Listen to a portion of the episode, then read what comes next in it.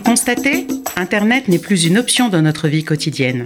C'est notre principal outil pour travailler, échanger, partager, communiquer. Grâce au web apparu dans les années 90 qui a rendu son utilisation plus accessible et plus facile. Pour bien comprendre les enjeux de l'Internet, il est nécessaire de revenir sur son architecture même, qu'on peut représenter pour les non-spécialistes sous la forme d'une superposition de trois couches indépendantes. La première couche correspond à celle des infrastructures physiques, câbles sous-marins, fibres optiques, tout ce qui permet de relier nos ordinateurs entre eux pour transporter les informations.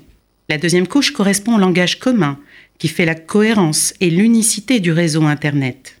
La troisième couche correspond au contenu numérique, en somme, tout ce qui est produit et échangé sur Internet. Chaque couche remplit donc une fonction différente.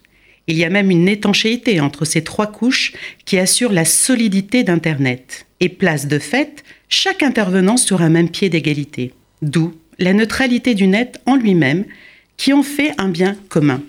Ce principe fondateur de l'Internet, de la neutralité du net, vient d'être rejeté par l'administration Trump alors même que les États-Unis sont les pionniers de l'Internet.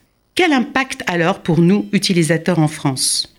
Force est de constater que l'utilisation toujours plus massive d'applications depuis nos portables, la couche 3, sature les infrastructures existantes, la couche 1.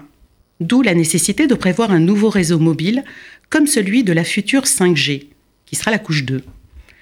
Le problème est que ce réseau coûte très cher à l'opérateur Orange qui compte bien avoir un retour sur investissement.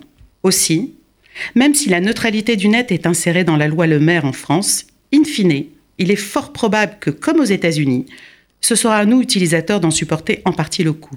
De plus, il faut se rendre à l'évidence. Le futur réseau 5G a été conçu par nature non neutre. La 5G pourra s'adapter en fonction des besoins de chaque application, du sur-mesure en fonction de l'usage. Aussi, même si notre secrétaire d'État du numérique Mounir Majoubi martèle que la neutralité du net sera maintenue en France, dans le même temps, le PDG d'Orange déclare la fin de la neutralité comme une obligation. Il y aura bien un Internet à plusieurs vitesses dans le futur. Il faut s'y préparer. Si la fin de la neutralité du net est programmée pour les enjeux de business, notre accès à Internet sera modulé comme aux États-Unis à travers une gamme d'abonnements, pas forcément accessible à toutes les bourses.